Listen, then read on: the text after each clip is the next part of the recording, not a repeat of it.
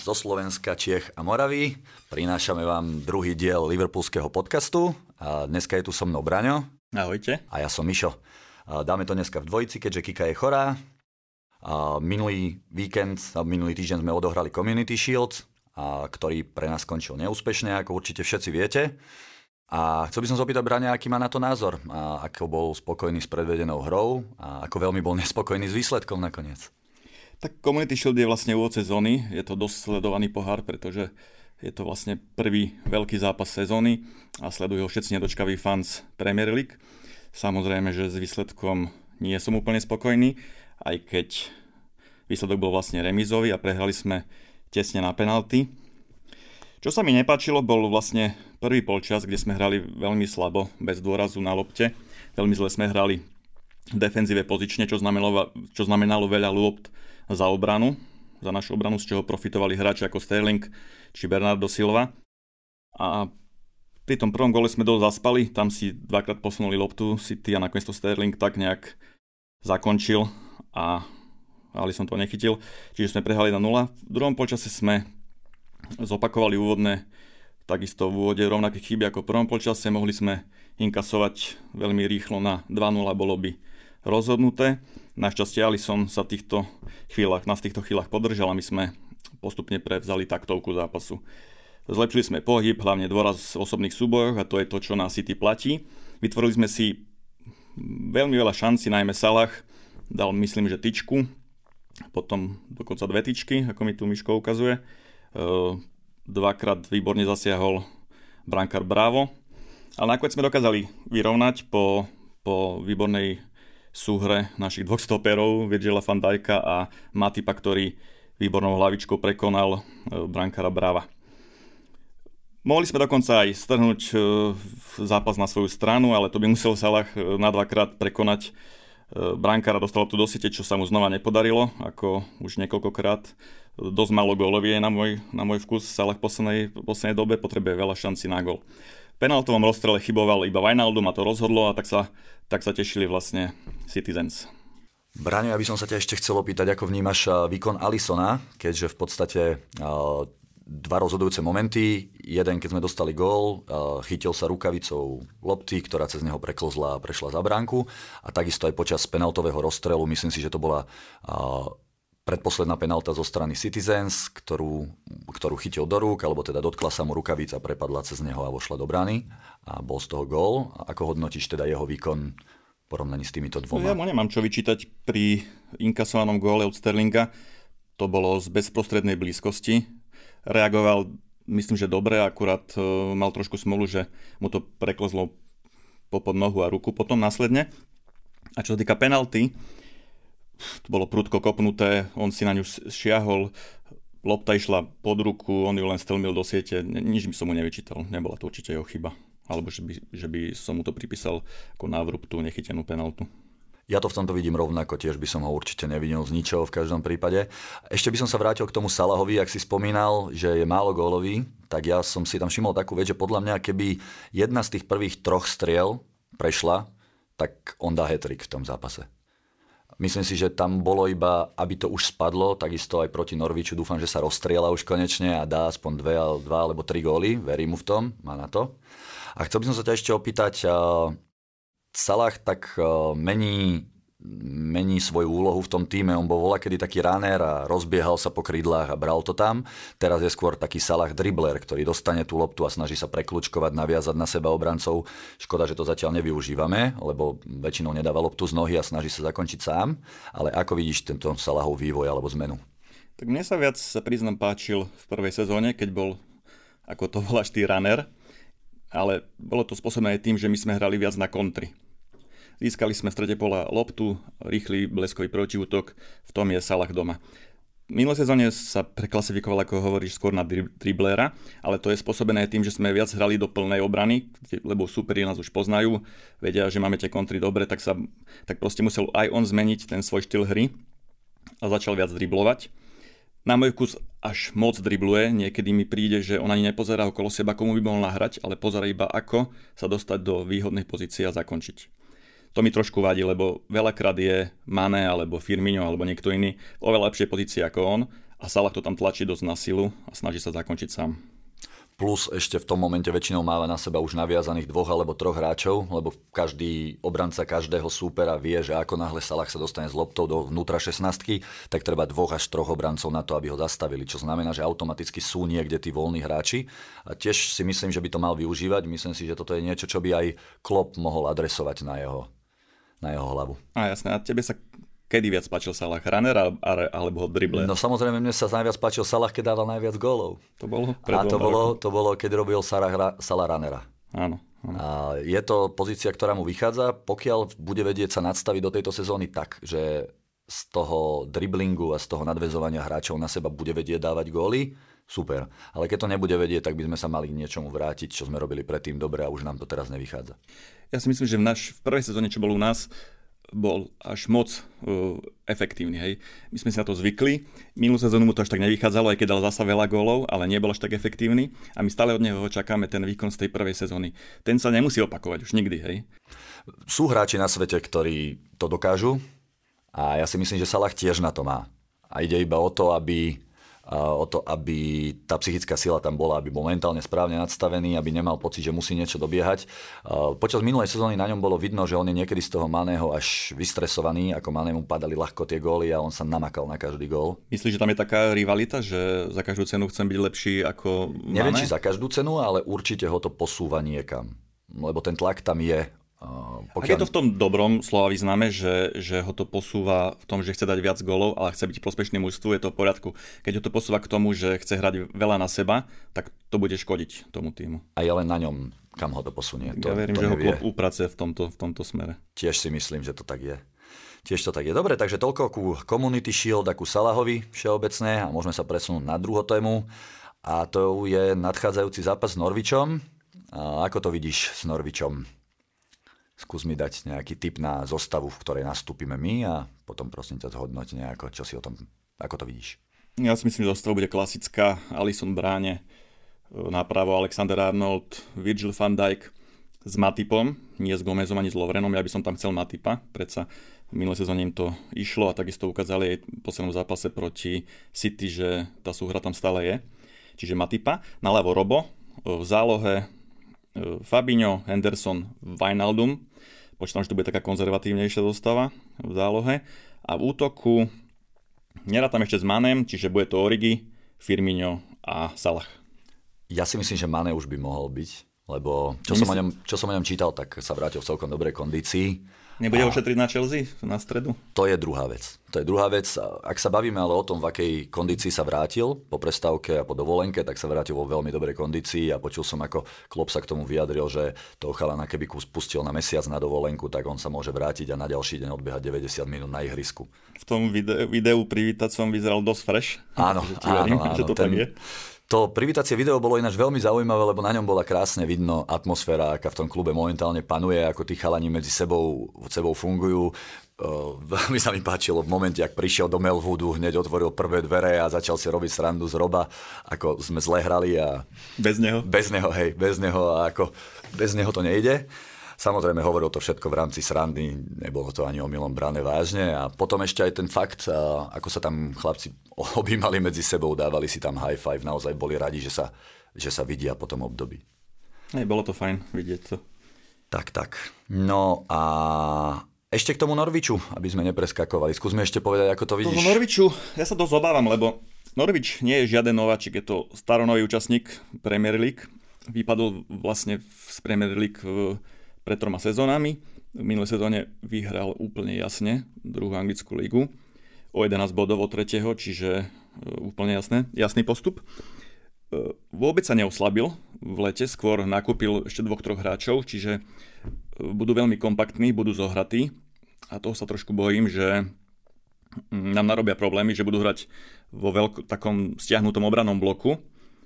A nám to proste narobí v tomto začiatku sezóny dosť problémy, lebo ešte nie sme v tej top forme, aby sme takéto zápasy vyhrávali ako na bežacom páse. Čiže dosť sa bojím, ale verím, že to dáme a že vyhráme.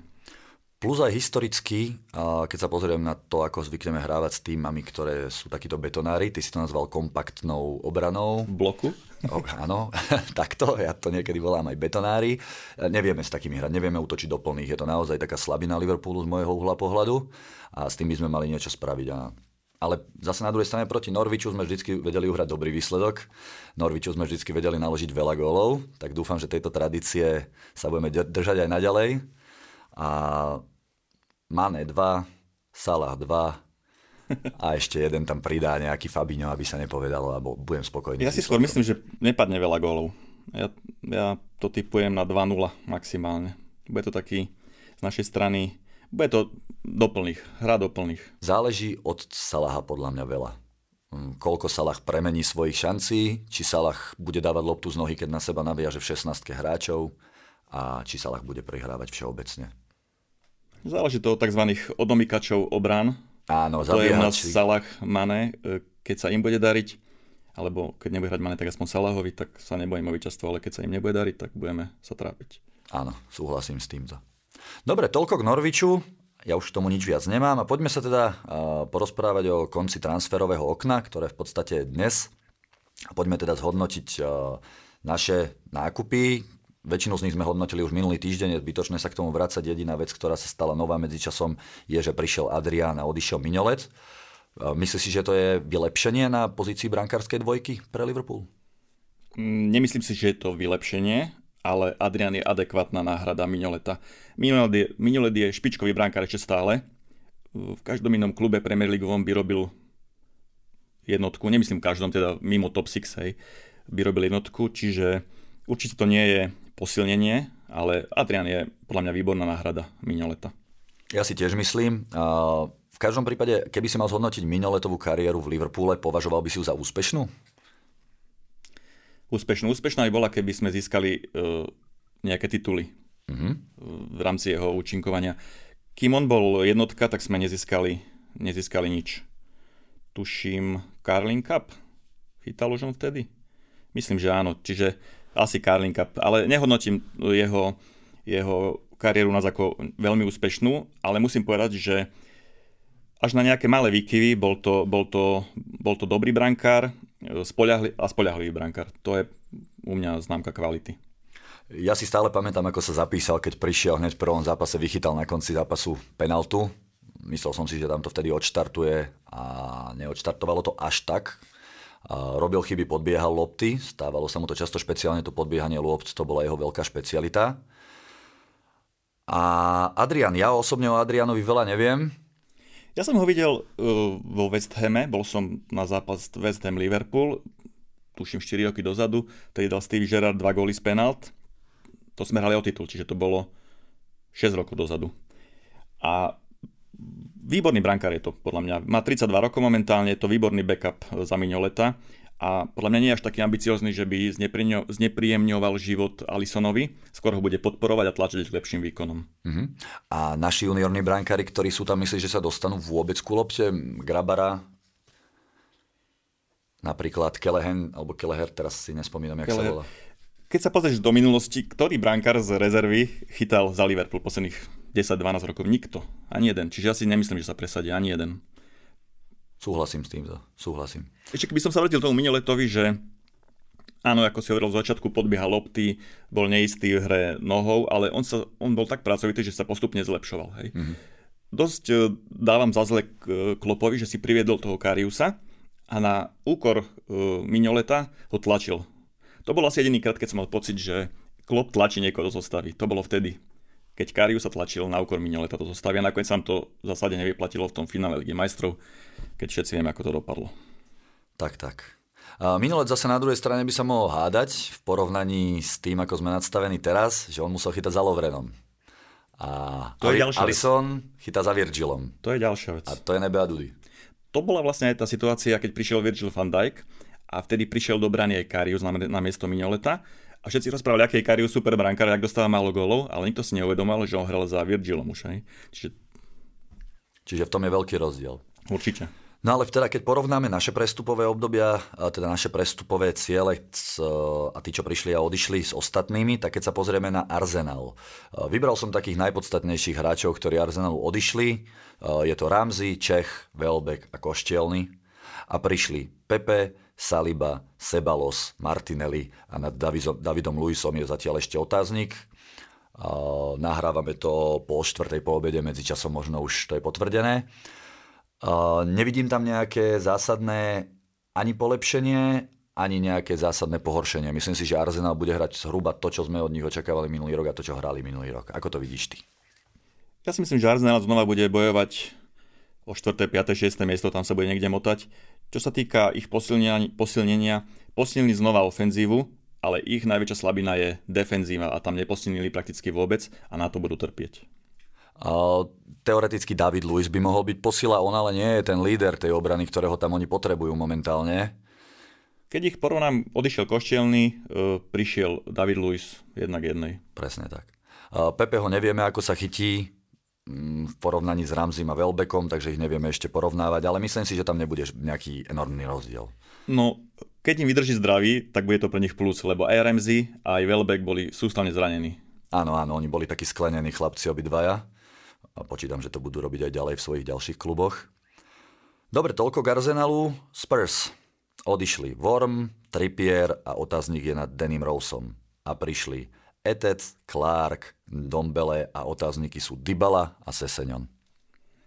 No keď nepríde Dybala a Sessegnon, tak je to pre nich podľa mňa oslabenie. S týmto súhlasím. Ak príde Dybala a Sessegnon do toho mústva, ktorý Pochettino vybudoval, tak budú veľmi, veľmi nepríjemní. Už minulú sezónu asi zober, že oni pred rokom nekupovali vôbec nikoho. Boli vo finále Ligy majstrov a istú chvíľu nám šliapali dosť výrazne na päty, boli na 2., 3. mieste. Čiže keď sa takto posilnia, bodaj by nie, ale keď príde Dybala a Sessegnon, budú veľmi, veľmi nepríjemní. Tak dúfajme, že neprídu v tom prípade. A ja by som si takého Dybalu vedel úplne predstaviť aj v Liverpoole, Sessegnona už pomenej. Mne sa Sessegnon, Dybala nie, ale Sessegnon sa mi veľmi páčil, keď hral za Fulham. Mm-hmm. Bol to taký ľavý obranca. Bol by to, ako všetci teraz volajú v Liverpoole, backup za Robertsona, potrebujeme backup za Robertsona. Viem si toho Sessegnona u nás predstaviť, lebo on vie hrať aj ľavého záložníka, aj ľavého obrancu. Čiže takého radšej by som uvítal. Dybalu ani moc nie. Takže opačne to vidíš ako ja. Vidím to opačne, lebo Dybala mal pred 2 rokmi výbornú sezónu v Juventuse, ale minulý rok bol úplne nevýrazný. Nehrával ani za repre a nehral ani v Juventuse dokonca. Nemyslím si, že by to bolo tým, že má nejakú slabú formu alebo že má že by stratil svoj skill futbalový. Myslím, že to je skôr niečo mentálne a Klopp by podľa mňa z neho vedel spraviť absolútny diamant. Sessegnon zase na druhú stranu. Sessegnon má price tak 25 miliónov, čo si myslím, že na backup zaroba veľa, ale tento chlapec má, myslím, že 20 rokov, Sessegnon, a bol by to výborný nákup, podľa mňa, do budúcnosti. Mm-hmm. Dobre. Manchester United, môžeme sa teda posunúť ďalej. Out. Herrera, Valencia a Lukaku. A in Daniel James, Wan-Bissaka, Maguire a otáznik je nad Mandžukičom. Takisto si myslím, že to je plus minus 1:1, ale ak príde Mandžukič, to bude pre nich obrovská posila. To bude niečo ako Van Persie pred x rokmi, keď im poslednýkrát vyhral titul, vystrelal, tak aj ten Mandžukič bude niečo podobné, ale on im tak vystrelal maximálne Európsku ligu, hej, že dúfam 5., 6. miesto. Hej, ja by som Mandžukiča skôr k Ibrahimovičovi porovnával, ešte aj taký akože podobne telesne stavaný, vysoký chalanisko, tiež tam prišiel, začal hrať dobre. Je to hlavne veľmi gólový útočník. Veľmi nepríjemný a veľmi gólový útočník. Čiže to chýbalo minulý rok Manchester United a keby ho dotiahli, to by bol pre nich veľké plus. No ako sme sa bavili doteraz, že nikto nejako extrémne neposilnil, za predpokladu, že do Spurs nepríde Dybala, tak myslím si, že Manchester United posilnil, vyslovene špeciálne v tom útoku, keď odišiel Lukaku a príde Mandžukič, ak príde Mandžukič. Tak toto je trade, to je super. Aj Bissaku, ty ho asi nemáš veľmi rád. Netáš vtipné príde, ale to je môj osobný názor. Ale mi sa celkom páčil v tom Crystal Palace, ako hral dobre. Môže byť, možno budem prekvapený a na konci sezóny tu ešte poviem, že sa... Keď ho porovnáš s Lukom Shawom, ako ho tam mali Valenciu, tuším, a Jonesa, tak to je výborný hráč proti ním. Podľa mňa je taký k ním do partie akurát. Hodí sa im tam. Hej, presne, budú si rozumieť chalani. Dobre, City, out, Kompany, Delf, Danilo a in Angelino, Rodri a Cancelo. O tých chlapoch, ktorých nakúpili, neviem vôbec nič. Vedel by si mi niečo povedať? Poznám jedine Rodriho, ktorého som videl proti nám. Mm-hmm. Hral výborne. Ja si viem predstaviť takéhoto hráča u nás. Čiže je to pre ne určite posila. Bude asi alternovať s Fernandíňom. Neviem, ako na tom je Fernandinho, či hral za Brazíliu, alebo je zranený, lebo nehral proti nám. Ale ten Rodrigo je výborná kúpa. Čiže si trošku pre nich bude oslabenie ten Kompany. Ani tak nie je moc herne, aj keď vlastne on im vystrelil ten titul. Viac by som to zaraďoval do kategórií takých, nechcem to, aby to znelo zle, ale to bol náhodný gól. Lebo keby z tejto pozície vystrelil Kompany 1000-krát v 1000 zápasoch, tak dá jeden gól. A to je ten, ktorý padol proti nám. Myslíš, že taký gól dá niekedy Lovren? Ako to by bola ešte, ale hej, bola ešte väčší bá. To bola to strašná náhoda, tá nastala titul podľa mňa. Čiže, ale ja si myslím, že Kompany bude chýbať v kabíne. Mm-hmm. Bola to taká osobnosť, ktorá mala výťaznú mentalitu. Bola to proste osobnosť, ktorá smelovala tento City. A ten im bude chýbať trošku, si myslím. A to vidíme aj na tom, že v podstate on teraz, keď odišiel, tak ide robiť hrajúceho trénera, pokiaľ sa nemýlim. Niekde do Belgicka išiel domov. Áno, tuším. Áno, ale s tým, že bude aj hrať, aj trénovať naraz. Dobre, a posledný, kto ostal z top 6 je Chelsea. A keďže oni majú ban, tak mohli kúpiť iba tých, na ktorých ako keby mali nejaké predkupné právo. A to je Kovačič konkrétne, na nikoho iného nemali, toho doniesli a odišli Cahill, Hazard a Morata. A ešte musíš do toho započítať Pulišiča, ktorého kúpili síce v januári, ale prišiel až teraz. Áno. Určite sa oslabili. Áno. Ako Kovačiča tam mali minulý rok, on tam bol na hosťovačke, teraz ho kúpili. Čiže vlastne jediná posila je Pulišič a odišiel im Hazard, čo je top 5 hráč sveta. Hej. Čiže podľa mňa oslabenie. Áno. Morata nebol pre nich žiadny žolík minulú sezónu, to v podstate to nebolo nič moc. Kovačič tam hral už minulú sezónu, takisto nič moc. Hovorím, Puličič je dobrá kúpa. Čím ten Cahill nebude chýbať v obrane, to ešte uvidíme. Už nehrával vlastne, posledný polorok nehrával vôbec Cahill. Vždy ho tam majú ako backupa, že teraz tam budú asi dávať niekoho iného. Neviem, kto to bude, uvidíme. Čiže keď to zhrnieme, tak to prestupové obdobie v Premier League toto letné bolo veľmi, veľmi slabé, nikto moc nenakupoval. Ja si myslím, že je to aj tým, napríklad u nás v Liverpoole, že Klopp buduje náš tým už 3,5 roka. Čiže to by bolo už smiešne, keby teraz nakupoval 3-4 hráčov. Ten tým momentálne už je tak poskladaný, že teraz by sa malo zbierať to ovocie. Tam už fakt sú potrebné len nejaké minimálne zmeny, alebo ako niektorí fanúškovia chcú nejaké backupy, že keď nám náhodou niekto vypadne z kádra, aby sme to vedeli zaplatať. A on povedal, že keď má niekoho kúpiť, tak kúpi iba takého niekoho, k tomu dáva význam. Nie iba, aby mal niekoho do backupu. Že nikdy nekúpi hráča, ktorý bol iba taký, že ja ho v podstate ani nechcem, ale budem ho mať, keby náhodou sa niečo stalo, tak tam bude sedieť. A za takéhoto hráča vysoliť peniaze pre neho nedáva význam. Nikdy to neurobil, nikdy to nebude robiť. Druhá vec, čo si treba povedať, je, že Klopp je zvyknutý hrať s úzkými kádrami. To vždycky bolo v jeho štýle, už aj v Mainzi, neskôr Borussii. Prepáčte, skáčem do reči, Klopp je zvyknutý hrať s úzkym kádrom a je zvyknutý využívať tzv. Univerzálov. On má v týme vždy 3-4 univerzálov, ktorých v prípade potreby vie hodiť na rôzne pozície. Teraz tam máme Milnera, Wijnalduma, Fabinha. Každý z týchto troch hráčov vie zahrať aj stopera, aj krajného beka a aj v zálohe. Čiže ja si myslím, že to volanie po backupe u nás v obrane je zbytočné, pretože Klopp na to má plán, ako to v prípade potreby nahradiť. To síce má, ale pokiaľ jeho plán je... Keď sa zraní Robertson, tak dlhodobo stavať Milnera na ľavú obranu nie je dobrý plán z môjho uhla. Pozri sa, pred dvoma sezónami vyhralo Manchester City opárnik ligu. To tuším, o 20 bodov vyhral ligu. Vieš, kto hral prvý polorok ľavú obranu? Prekvap ma. Delf. Defenzívny záložník Delf hral po tom, ako sa zranil v auguste, tuším, alebo začiatkom septembra sa zranil Mendy. Mm-hmm. Veľká posiela City za 40 miliónov alebo za 50. Zranil sa. Oni tam nemali nikoho na ľavú obranu, tak tam hral Fabian Delf pol roka až do januára, kým nekúpili Zinčenka. A vyhrali ligu opárnik. Vidíš, že to išlo, vieš. Nedostávali tie góly, evidentne tá lopta neprepadávala a tady tí hráči neutočili. V našom prípade nevieme, či to takto dopadne. Ja proste som stále toho názoru, že áno, a ja by som bol rád, keby si mali na každý post dvoch hráčov, zdvojené, hej. ale takto to dneska nefunguje. Jednak na to nie sú peniaze, jednak nikdy nemôžeš mať v tíme 22 rovnocenných hráčov, lebo polovička z nich bude nespokojná, že nehráva. Galactico z Real Madrid tak fungovali presne, mali 22 rovnocenných hráčov, alebo teda povedzme, že 15 rovnocenných hráčov, ak si to pamätáš, pred 10-15 rokmi. A Figo, Zidane a spol. A nešlo to bohvie ako. Presne. Potom už tá chémia tam nefunguje. A myslím, že Klopp je v tom tak dobrý, že on si tieto veci uvedomuje. A radšej ho, ako sme sa tu dvaja už zhodli, že radšej robí s menšou skupinou hráčov, kde je dobrá chémia a v prípade potreby má vždy plán, ako nahradiť, keď niečo vznikne, nejaké zranenie alebo pokles formy. Súhlasím s týmto. Dobre, takže ku transferovému obdobiu už ja nemám čo viacej povedať. Ešte nejaký dodatok, než sa posunieme ďalej, Branči. Ja nemôžem povedať, že som spokojný s transferom obdobím, radšej by som bol, keď prišiel Messi a neviem kto, ale ja tomuto kadru, ktorý máme, verím a som toho názoru, že nepotrebovali sme nutne posilňovať.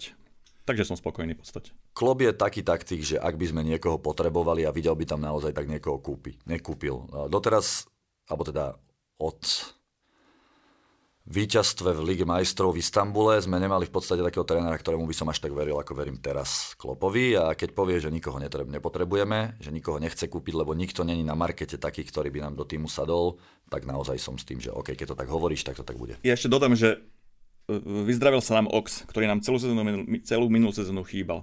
Prišiel Brewster, tiež po zranení, čo je top prospekt hráč, akože super, budem rád, keď bude dostávať šancu. Čiže už len oni dvaja nás posilnili. Na druhej strane je tu Fabinho, Keita, ktorí už majú za sebou to obdobie také asimilačné, to obdobie zvykávania si. Čiže už teraz od nich čakám tejto sezóne, že budú hrať top, že budú hrať na tej svojej top úrovni. Minulú sezónu som toleroval hlavne Keitovi, že si zvyká, že sa potrebuje trošku poobzerať okolo seba v tom Liverpoolu, ale teraz už to od neho neočakám. Chcem od neho, aby už podával fakt výkony, ktoré od neho čakáme. Čiže aj tým si myslím, že sa náš kader posunie kvalitatívne vyššie. Plus Keita mal jednu smolu ešte minulú sezónu, že za každým, keď mu začalo ísť, tak sa zranil. Presne. A potom zase odpočíval chvíľku, zase sa dostával do toho, zase mu začalo ísť, zase sa zranil. Vrchol bol na konci sezóny, keď začal dávať dôležité góly, zranil sa, dokonca nestihol ani v finále Ligy majstrov. Tak tam sme videli slzy na jeho tvári, takže taká osobná tragédia. To bola. Ktorá bola horšia, tá alebo finálové zranenie Salaha?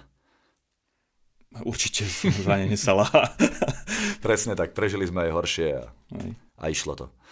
Dobre, ja som chcel ešte spomenúť, čítal som na internete ohľadne surferského trénera, ktorého zavolal Klopp ako na tréning do Melwoodu ešte vtedy, s tým, že tento surfer sa volá Sebastian Staudner a on sa špecializuje na to, že zjazdieva najväčšie vlny na svete, ktoré existujú. A vždy, keď spraví nejakú vlnu, tak ďalšia ide väčšia a väčšia a v podstate jeho tréning bol o tom, aby vysvetlil a ukázal chalanom, ako ukludniť svoju myseľ v čo najstresovejších situáciách a ako sa cez to dostať. A bolo to pekne vidno na tom, že ponorím hlavu pod vodu. A v priemere to vychádzalo na 40 sekúnd, koľko jeden z našich hráčov. Akože každému našemu hráčovi ponoril hlavu pod vodu. Áno. S tým, že išiel merať, ako dlho tam vydržia. 40 sekúnd bol priemer. A potom, ako ich vytiahol, tak im dal ten tréning. Ten tréning trval 30 minút. Po 30 minútach iba o tom, že keď si v tej vode dostane stres, nemá začať dýchať a tak ďalej. Teda nemá začať dýchať samozrejme panicky. Skúsi tipnúť, že po 30 minútach tréningu koľko bol priemer zo 40 sekúnd. Ja som skoro spadol zo stoličky. Akože po 30 minútach tréningu ich znova ponoril na 40 sekúnd a kto vydržal tých 40 sekúnd? Nie na... Alebo čo je, aká je to? Ponoril hlavu? Áno. A koľko vydržali, kým sa vynorili? Ide iba o mentálne nadstavenie na tento úkon. Aký bol priemer? Áno.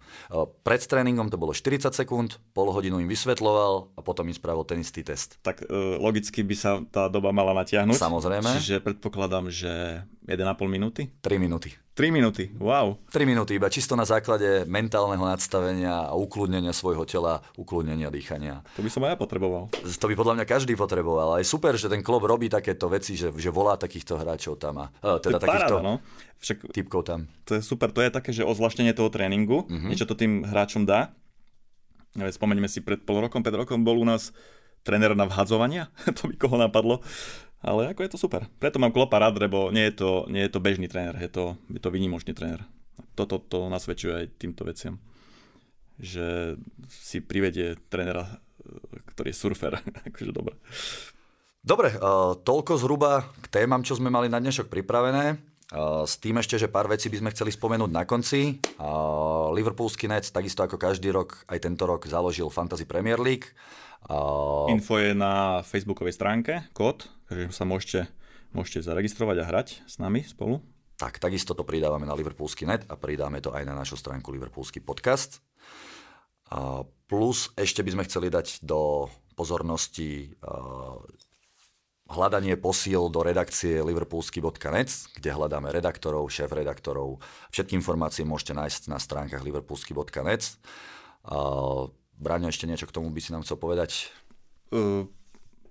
Jasne, potrebujeme posily do našej redakcie, pretože každý má nejaký svoj život. Tí redaktori sa tiež nejak vyvíjajú, založia si rodiny, nemajú toľko času na písanie, čiže stále je menej a menej ľudí, ktorí sú ochotní venovať svoj čas a písať. Čiže aj tou cestou by som chcel vyzvať ľudí, ktorí majú záujem a ktorí by chceli písať pre Liverpoolský net, čo je vlastne najstaršia a najväčšia stránka Premier Leagueového klubu. Tak nech napíšu, v tiráži sú kontakty na redaktorov a keď majú záujem, nech napíšu, radi ich privítame medzi sebou. Keď čítame tie konverzácie a tú diskusiu pod článkami, tak naozaj niektorí ľudia vedia pekne písať, takže vidím tam ten potenciál, že by to šlo. Majú tie informácie, majú tú gramatiku, vedia sa vyjadrovať, takže naozaj sa to dá. Ak niekto má čas a bol by ochotný na pravidelnej báze prispievať, dajte nám vedieť. Určite budeme veľmi radi. Dobre, tak s týmto by som ukončil druhý diel Liverpoolský podcast. Tak ďakujeme vám za počúvanie. Dajte nám vedieť feedback, či sme sa posunuli dopredu, alebo aké veci by ste chceli počuť do budúcna. Budeme mať aj nové logo a novú grafiku, tak sa nám k tomu môžete aj vyjadriť. Budeme veľmi radi. Ďakujeme vám za počúvanie a lúčime sa s vami zo štúdia nášho nového partnera Postpro. Ahojte.